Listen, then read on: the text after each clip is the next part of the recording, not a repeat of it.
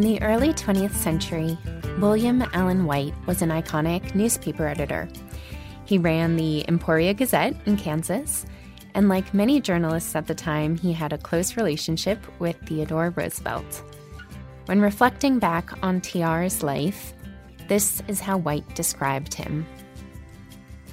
I have held through a generation my first flash of Theodore Roosevelt.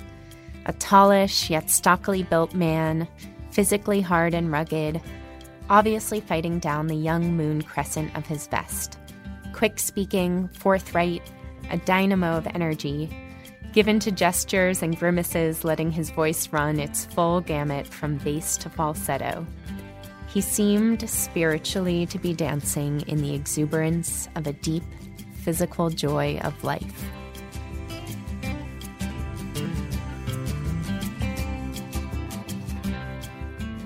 Until this point in the podcast and this point in the American presidency, we've had presidents who didn't want to be presidents. We've had presidents who said they didn't want to be president, whether they really wanted to or not. We've had presidents who talked about the great burden of leadership responsibility. And we've even had presidents who described leaving the White House as just like leaving prison. But now we have a president who is dancing in exuberance. So, yes, for this Teddy Roosevelt episode, we will talk a bit about the bully pulpit and the square deal, but mostly, I just want to talk about joy. I want to talk about how someone altered the presidency and the country and the course of 20th century history basically by being an unstoppable ball of energy. I want to talk about someone unlike anyone we've talked about until now. Someone who unabashedly loved being president. Someone who thought that being president was just the absolute best, coolest, most fun job on earth.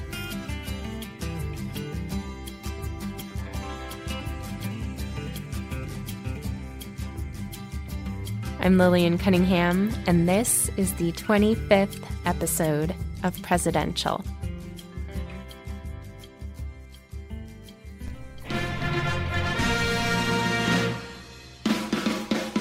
Shall resign the presidency effective at noon tomorrow. What your country can do for you. A date which will live in infamy. My two wonderful guests for this episode are Michelle Krowl from the Library of Congress and the delightful historian David McCullough, who wrote the biography Mornings on Horseback about Theodore Roosevelt. Just as a heads up, I'm going to jump between the two of their interviews in this episode to help tell the story of how TR's exuberant, intensely engaged personality created a new activist style of American presidential leadership. Okay, well, first of all, I mean, I can't believe that we're here at the Teddy Roosevelt episode. Finally, you started with Lincoln, right. guiding me from Lincoln, and now we're all the way at Roosevelt. I, I would love your thoughts a little bit on to what extent leading up until this point in the presidency, we've sort of been preparing for TR and how natural an extension it is that a president like him comes along versus should we sort of rightly be caught off guard by how different his style seems to be from the presidents who came before him? Mm-hmm. You know what I mean? Well, in, in some ways, we've been preparing for him because TR is the first president who that we will encounter in, in, in this series, at least beginning with Lincoln, who was not an adult during the Civil War. So now with with TR, who's born in 1858, he saw Lincoln's funeral procession in New York from his grandfather's house, and you know there are pictures of him and his brother leaning out the window, and so to some degree, with with the passing of McKinley, we're now also passing the torch to a new generation, and now we're going to see a progressive era where the things of the past are being either reevaluated or changed now, of course, the country is wrestling with deep challenges. Industrialization and immigration mean that there's overcrowding in cities and horrible working conditions in factories. In the South, African Americans are actually losing many of their voting rights, and women are still trying to get the right to vote in the first place. Big business, meanwhile, is getting bigger and bigger and consolidating into megatrusts and monopolies. But amid all this, there is a sense that the new tools and technology and voices and ideas of this era can solve all these problems. Here's David McCullough. Roosevelt became president at a time when America was on the uprise in terms of vitality and invention and and uh, progress and there was every reason to believe in progress the horrors of the first world war were still over the horizon so he was he was exactly the vital confident optimistic public figure that the times welcomed. So here we have it. In America that is turning the corner into the 20th century, in America that feels like the worst of its division is behind it, and that the future before it can be bright and strong if only we can stay ahead of that pace of change.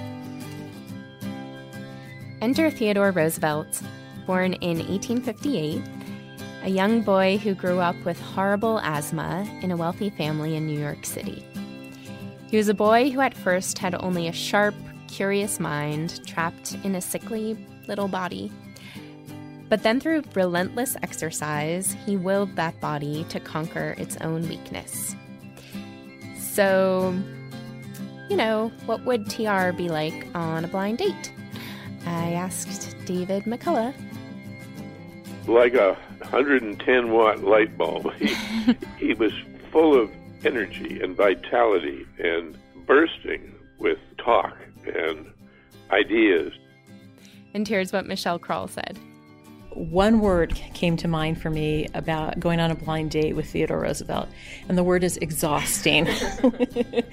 In a very good way, though. Mm-hmm. It takes a particular kind of person to either be married to Teddy Roosevelt, or to be his friend, or to even be a diplomat in, in his Washington, because TR is just a ball of energy. And you know, often people think of the teddy bear because the teddy bear was named after Theodore Roosevelt, and it's cute and it's cuddly. But the the character that comes to mind for me is that Warner Brothers cartoon Tasmanian Devil, who's just a whirling dervish of activity, and he just plows through everything, sometimes leaving destruction in his wake because he is just energy personified. So if you went on a blind date with him, heaven knows what you'd be uh, you'd be in for. Exactly because you know the young well I was going to say the young Theodore Roosevelt but even the older Theodore Roosevelt he might take you out rowing he might take you for a hike and in their family they have a tradition that when you hit an obstruction you don't go around it you don't you you just go right over it. So if it's a rock you go over it you know it's this kind of point to point that whatever is in front of you you're you're charging through it. He's sort of action man that whatever gets into his mind is what he does. It's one of those things that if you are not particularly outdoorsy or you're not up for an adventure, you would not get along with Theodore Roosevelt at all. That you would just absolutely find him too, too much. And many people did find him too much. All right. So we are going to back up now to the woman Teddy fell in love with during college. Because it's important, I think, to understand that his enthusiasm and his energy for life did not actually come from an absence of pain. Theodore Roosevelt kept some diaries uh, when he was younger. And in his 1880 diary is when we get introduced to Alice Hathaway Lee, a girl he fell in love with at Harvard who was from a local family. And he's got this very cute diary entry from um, February 13th, 1880, talking about, about Alice. And she is so marvelously sweet and pure and lovable and pretty that I seem to love her more and more every time I see her, though I love her so much now that I really cannot love her more. I do not think ever a man loved a woman more than I love her. For a year and a quarter now, I have never, even when hunting, gone to sleep or waked up without thinking of her. And I doubt if an hour has passed that I have not thought of her.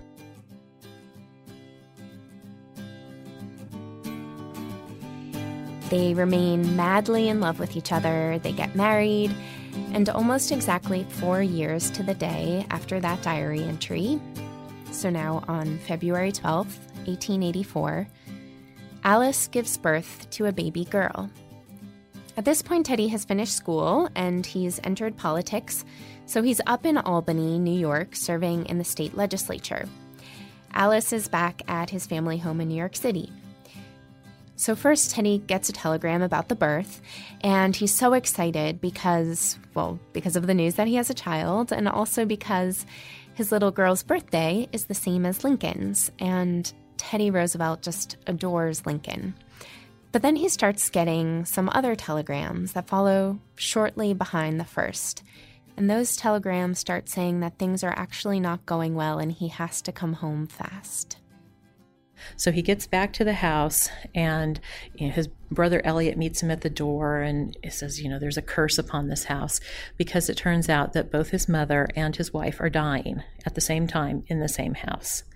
And so he. Um, and this is just two days after the birth? Exactly, exactly. So on February 14th, 1884, his mother dies that in the morning and she's only in her 40s and she dies of typhoid and then just hours later his wife Alice dies of Bright's disease which is a kidney problem and apparently they weren't aware that she had it and so on in his diary me open it up here. So he has this very little pocket diary. And on February 14th, 1884, there is a black X on it and the words, The light has gone out of my life. Probably more for Alice having passed away than his mother, but clearly it was a, a double blow for him. And then we turn the page to Saturday, February 16th, and he talks a little, he gives a little history about their relationship, and it says Alice Hathaway Lee, born at Chestnut Hill, July 29, 1861. I saw her first on October 1878. I wooed her for over a year before I won her. We were betrothed on January 25, 1880, and it was announced on February 16th. On October 27th of the same year, we were married. We spent three years of happiness, greater and more unalloyed than I have ever known fall to the lot of others. On February 12, 1884, her baby was born, and on February 14th, she died in my arms. My mother had died in the same house on the same day, but a few hours previously. On February 16th, they were buried together in Greenwood. On February 17th, I christened the baby Alice Lee Roosevelt. For joy or for sorrow, my life has now been lived out. And that's the end of the entry.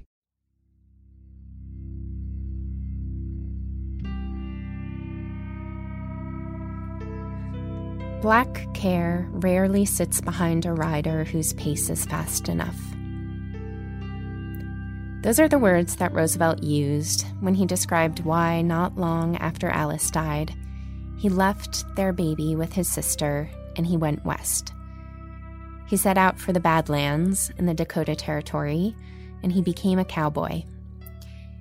And what he meant by those words was Darkness can't catch you if you just keep moving.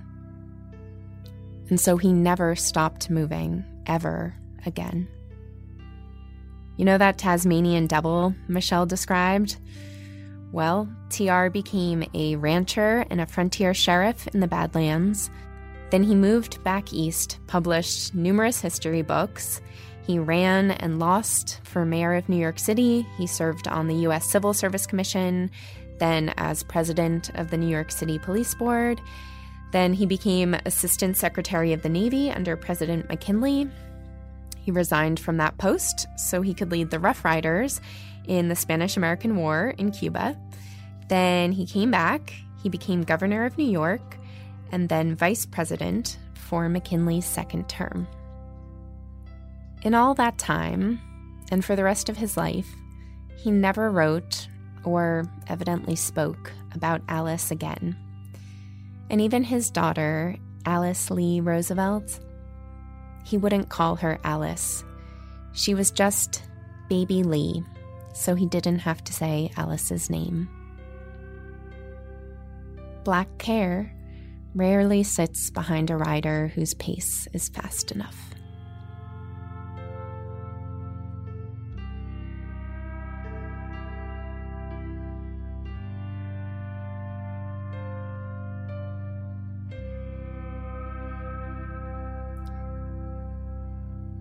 What does all of this have to do with Teddy Roosevelt's leadership style? Well, several things, and one of them is just how much he threw himself, full force and full speed, into whatever was before him. And if there wasn't something before him, he would find something to throw himself into. Roosevelt brings the same energy and enthusiasm to the White House that he does to almost everything else in his life prior to that. He's just sort of taking it by storm. One one thing that where you can see uh, TR's leadership style is when he's appointed the head of the police commission in New York City. And he does a couple of things there that will be very similar to what he does in, in the White House. So, for one thing, well, for one thing, he runs to the office. So, on the first day, the, the commissioners are coming down the street and they're walking and he is running. So, he's so excited about this job and to get started. And he comes into the into the office and he's, you know, saying hello to everybody and he's running up the stairs and, you know, where's the office? What do we do? What do we start now? And he's just so exuberant about all of this. So one of the one of the things that he does is that he goes on what he calls midnight tours or midnight rambles with Jacob Riis. Um, he's a police reporter at the time because he knows or he's heard that the police are quite corrupt in New York City, that they haven't been held to account, that they may not be on their beats, that they may be you know, looking the other way for bribes. And so he and, and Jacob Riis and some of these other people, sometimes they'll they'll almost put themselves in disguise and they'll go out at midnight and really early in the morning to find out are the police where they're supposed to be. Uh, and you know he'll just announce himself to these policemen like why aren't you on your beat? And then he announces he's the police commissioner and they will be arriving at his office the next morning. So he understands and this is where jacob riis and some of the reporters can help him because they they investigate. They know what the neighborhoods are like. They know where the problems are. And he wants to know about it firsthand. And same with the sweatshops later on when he's governor it's one thing to read about it it's one thing to have someone tell you about it, but for him, it's another thing to actually be on the ground and to go into a tenement and see how people live, to be out on the street and see what the police are actually doing. It's part of his style is that he's he's going to try to understand the issue as much as he can when it's something that he's very interested in what you also see in, in this example is that he's cultivating the press. And TR is a master at, at publicity and press relations because not only is is he using Riis and other people who write about it to inform him, but he's working with those reporters because then those stories are going to get out. So of course the day after he and Jacob Riis take their first midnight ramble, it's it's front page news because here's that Theodore Roosevelt going out and you know busting these policemen who are not on their beats. So he's he makes great copy.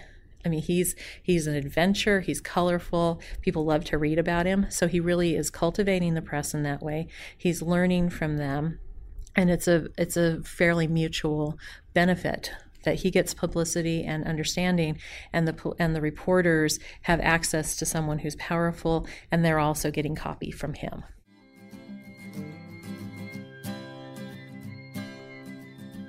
When McKinley was assassinated in 1901, Teddy Roosevelt went from vice president to president.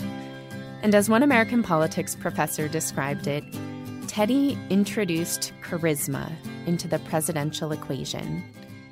He made the presidency itself, not Congress, not the party bosses, but the presidency, the center of American politics. And he did that through force of personality and also through his mastery of using the press to drum up direct public support and enthusiasm, both for him and for his agenda. To this day, TR remains the youngest president we've had in our history. He was sworn in at age 42, though many at the time said he acted even younger. One of the, the foreign ambassadors told somebody, "You must always remember that the president is six years old. That that TR is very much a, a kid at heart." So, another thing I think we should mention here is that Teddy not only had the spirit of a child, But he was surrounded by children. When he returned from the Badlands, he reconnected with his childhood friend, Edith, and they eventually got married and had five kids of their own. Plus, of course, there was little Alice, baby Lee. The White House basically became a jungle gym. TR said that his father was the best man he'd ever known. And he replicates that in, in a large degree with his own children. Oh gosh, he just loved these kids and and was always playing with them and he and you know, they'd have pillow fights and go on these rambles and and he they seem to have said yes to every animal that they that they asked about. Even just going through some of the the papers of three of the Roosevelt children, I think I counted something like 14 species of of of, um, of animal in in pretty much just their White House years. And and to some degree, when when TR was out on the road, people would give him things. So he took a, this tour out in the West, and somebody gave him a badger, and so they had Josiah the badger, and they got a they had a bear named Jonathan Edwards, and they had flying squirrels, and you know goldfish and guinea pigs and the normal things like that. But he picked up a, a horn a horned toad in the Grand Canyon. They had a parrot named Loretta. They had snakes. They had turtles. I mean, so it's six children children plus this menagerie of animals. And you can just imagine sort of the chaos at the White House. TR's youngest son, Quentin, was the chief mischief maker, and he was just absolutely adored by Teddy. Oh, there are so many great stories about how Quentin made spitballs and put them on all the portraits in the White House. And then there's this one story where Roosevelt is meeting in the Oval Office with the Attorney General, very important meeting. And Quentin just bursts in on roller skates with three snakes in his arms. And Teddy's like, "Oh my gosh, that's so cool. Um, but this is like kind of a serious meeting, Quentin. So why don't you just first go show those to the congressmen who are waiting for me one room over?" And so Quentin just like zooms out of the room on his roller skates with the snakes and the congressmen are just like horrified. So, you know, not what you expect to, to be going on at the White House is, you know, his this little boy on roller skates dropping snakes in everybody's laps, and you know, congressmen having to help help off to try to find this errant king snake. As Quentin gets a little older, and you know, he's the the youngest of the kids so TR writes in some of his letters about how he's just he's so sad when Quentin no longer wants to play with him. All the kids start growing up, but Teddy still wants the pillow fights and the adventures. Theodore Roosevelt definitely brings a, a, virility in a masculine way to the office. He'll do this with visitors to the White House too. And I'm surprised these people didn't get hazard pay for being an ambassador or a minister during uh, Theodore Roosevelt's administration because you know they might show up thinking that they're they're going to you know have an, a nice social in the afternoon, and he takes them off to Rock Creek Park, and they're you know running you know having to climb rocks and doing all of these things, and you know if you get to a body of water, well you're taking your clothes off and you're going across the body of water. So there is a very sort of masculine aspect of of his leadership style of his presidential administration. There's a lot about a, a physicality to it. The confidence and the gusto that he displays one on one with his children and cabinet officials and ministers. That's all replicated on a broader scale with his leadership approach to running the country. He just hits obstacles head on. And his philosophy is just it's so well captured in this quote that has become one of the most famous Teddy Roosevelt quotes, but frankly, I think for good reason. So here goes. The credit belongs to the man who is actually in the arena, whose face is marred by dust and sweat and blood, who strives valiantly, who errs, who comes short again and again because there is no effort without error and shortcoming, but who does actually strive to do the deeds, who knows great enthusiasms, the great devotions, who spends himself in a worthy cause, who at the best knows in the end the triumph of high achievement, and who at the worst, if he fails, at least fails while daring greatly, so that his place shall never be with those cold and timid souls who neither know victory nor defeat. So I think most people know and associate the term the bully pulpit with Teddy Roosevelt, but could be useful to have you just um, give a little bit of a more nuanced description about what that what that really meant and how he used the bully pulpit as president and how that marks a difference from what we've been seeing up until this point with mm-hmm. presidents. Well, the bully pulpit, and for one thing you have to understand is when Theodore Roosevelt says bully, he's not meaning it in the mean, the mean kind of kind of way that we associate with bully today. Bully for him means you know fantastic or wonderful. So everything's for him, or it's a bully good time, or he's delighted at something.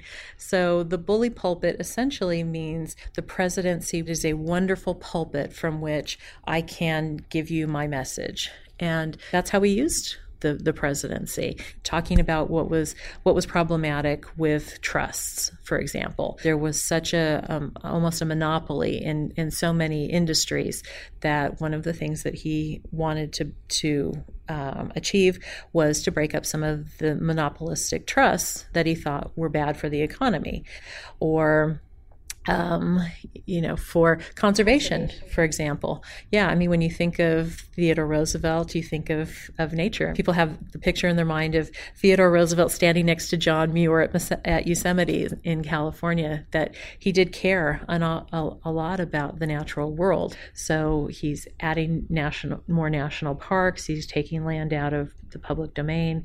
Uh, he's really paying attention to uh, conservation principles. I don't know if you want to um, talk about with his leadership just quickly the whole idea of the square deal. Yeah, you know, we should. What's the square deal, Michelle? well, and what does it tell us about his presidential leadership style?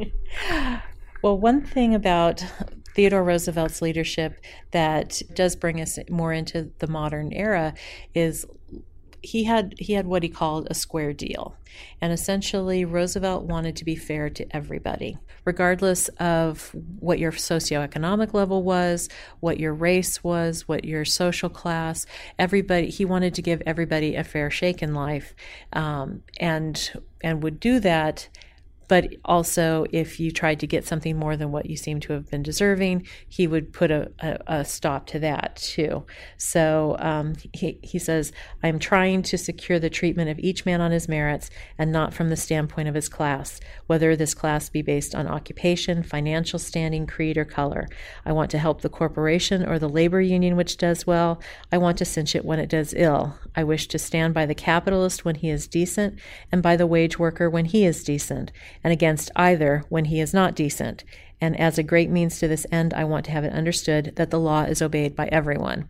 Now, on some ways, that's a little rich coming from Roosevelt because he would always go right up to the edge of the law. TR pretty much had a philosophy that everything was within his authority to do as president, unless it was explicitly prohibited by law. And since the country never had a president before who sought to exercise so much executive power, there really was not a lot that had been clearly established as out of bounds.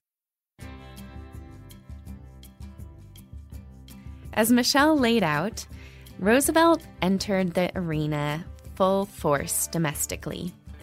He went after big monopolies, that was his famous trust busting. He succeeded in regulating the railroads. He also pushed through a number of consumer protection laws, like the Pure Food and Drug Act of 1906, which would eventually help lead to the creation of the Food and Drug Administration. He also created the Department of Commerce and Labor. And those are two departments today, but they were initially combined under one department, which speaks to Roosevelt's perspective, his square deal philosophy, that the interests of big business and the interests of workers should be able to coexist. Here's one clip of a speech Roosevelt gave on social and industrial justice. In the last 20 years, an increasing percentage of our people have come to depend on industry for their livelihood, so that today the wage workers in industry rank in importance side by side with the tillers of the soil. As a people, we cannot afford to let any group of citizens or any individual citizen live or labor under conditions which are injurious to the common welfare. Industry, therefore, must submit to such public regulation as will make it a means of life and health, not of death or inefficiency. It wasn't until Teddy Roosevelt that a president really stood up and decided to define government's role as policing and regulating the private sector. And an interesting fact about the Square Deal, actually, which also highlights TR's communication prowess, was that this was actually the first time a president created a name for his domestic policy agenda. And it would set a trend among 20th century presidents. Woodrow Wilson had his New Freedom, FDR had the New Deal, Truman had the Fair Deal, JFK had the New Frontier. Roosevelt's front seat, meddling leadership style extended to the global stage. Because of the Spanish American War under McKinley, America now had its first overseas empire. It had the Philippines, Guam, Puerto Rico. And TR had a vision for America as a world power, particularly as the grand policer of the Western Hemisphere.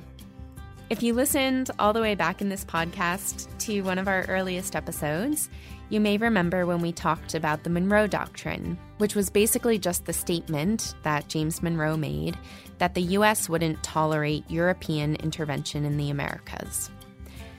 Well, Teddy takes that and he develops the TR corollary to the Monroe Doctrine, where he basically twists it to say that America has an obligation to intervene in Latin American affairs.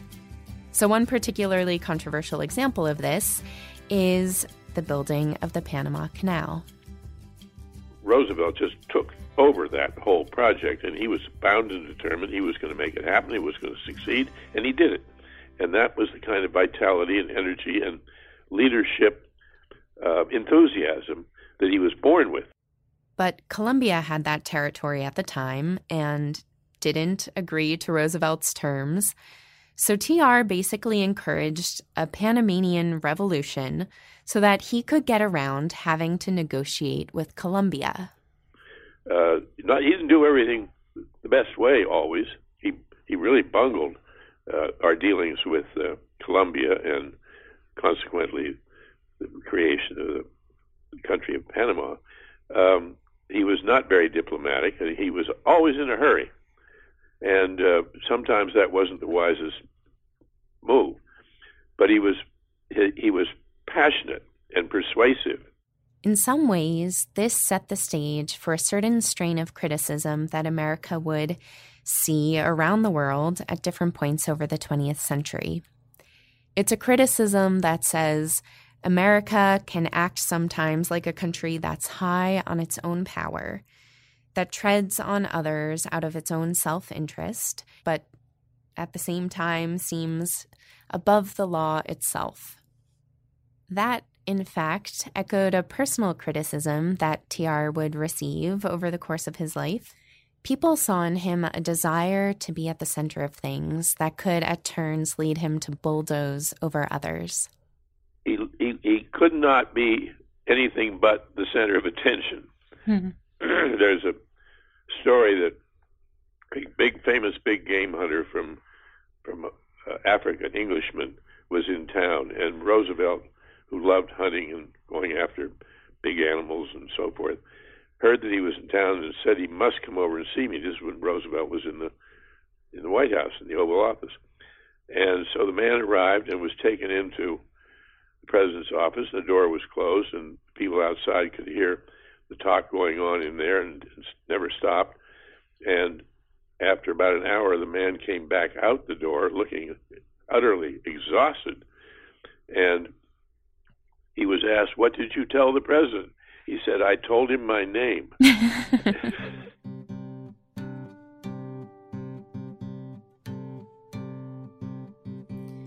TR intervened in Venezuela, in Santo Domingo. He built the U.S. Navy into one of the largest in the world, and he then sent the Great White Fleet out on a global tour to show off America's military might. He was also the first American president to win a Nobel Peace Prize, and that was for helping to negotiate an end to the Russo Japanese War. For good or for ill, depending on how you see it, TR packed more into his seven years in office than multiple presidents have combined. History is about ideas, and the big ideas are what change history or improve history. And optimism, this sense that we can do it. When TR leaves the presidency after two terms, he leaves reluctantly. Then, of course, he promptly sets off on a year long safari through Africa to fight off those blues. He said he had the best time as president.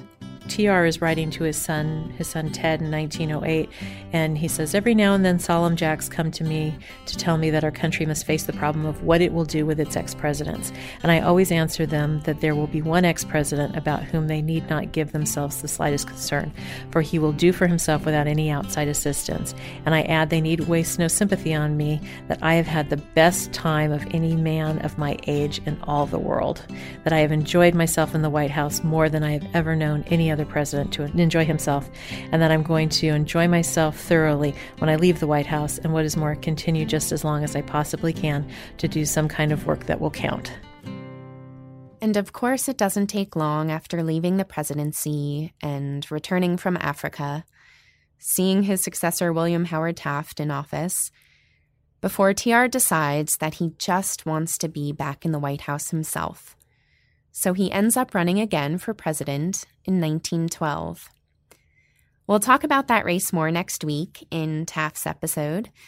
But the spoiler alert is that TR ends up starting a third party, a progressive party. And before one campaign speech he gives in that election, he ends up shot by a would be assassin. But the bullet is slowed by a 50 page speech that TR has in his chest pocket. So he's bleeding through his shirt, and people are trying to get him to go to the hospital, but he refuses to go until he stands up and delivers the entire speech. TR does not win a third term. So, in that same spirit as always, he just lights off again for another adventure. This time, it's a year long scientific expedition in one of the most unexplored and dangerous parts of the Amazon, the River of Doubt. Now, the only thing that, that does change him a bit at the end, and it is it is sort of a sad story, is one of his sons dies in World War One. The youngest son, Quentin, the Quentin the of the, the Quentin of the snakes and the roller skates and the spitballs on the on the paintings, and you know the one that that the baby of the family. He was an aviator in World War One and he was shot down by the Germans. And they have a tradition in the Roosevelt family that wherever the lion falls, that's where he's buried. So Quentin was buried in in France where he fell, but you know, here's the youngest of the family, and and he died uh, in the war, and the war had been something that TR had really promoted. Even having gone through a war himself, it was a you know a fairly short war, and even having seen other people injured, he he does have this sort of um, warlike attitude about a lot of things, which some people think is is one of the more ugly or belligerent sides of his personality. And so when World War One breaks out, because of the kind of person that TR is, his his his boys particularly feel that they have to live up to him and and i think and again this is kind of just my psychological take on it that you know that was that ended up being one of the ramifications for him of having this sort of warlike attitude of the you know go all in that it ended up leading to the death of one of his sons in addition to the wounding of the others quentin was just 20 years old he died on july 14th 1918, Bastille Day. As David McCullough told me, Quentin's death shook his father's spirit. TR died six months later at only 60 years old in his sleep. In many ways, the optimism of America, like the optimism of TR, would go from burning so brightly to flickering. the innovation and the forward charge, the belief that everything was on the uprise, that all gave way to a world where global wars happen and tragedy takes place on an unimaginable scale. There was something kind of beautiful, though, about the young, energetic spirit of that age. Teddy Roosevelt entered the arena, and it changed the American presidency and the country forever. Do you remember that journalist William Allen White, whose words about Roosevelt I read at the very beginning of the episode? Well, here's how he described Teddy shortly before his death. There was no twilight and evening star for him. He plunged headlong, snorting, into the breakers of the tide that swept him to another bourne, full armed, breasting the waves, a strong swimmer, undaunted.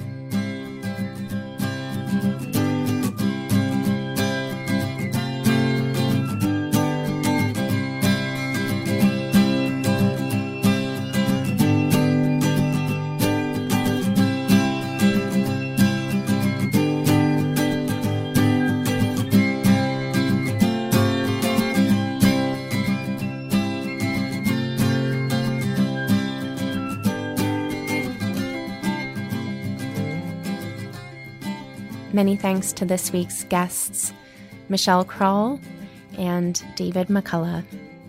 Original music for the podcast is by Dave Wessner. And next week, we will be talking William Howard Taft and a bit more about Teddy Roosevelt with Doris Kearns Goodwin.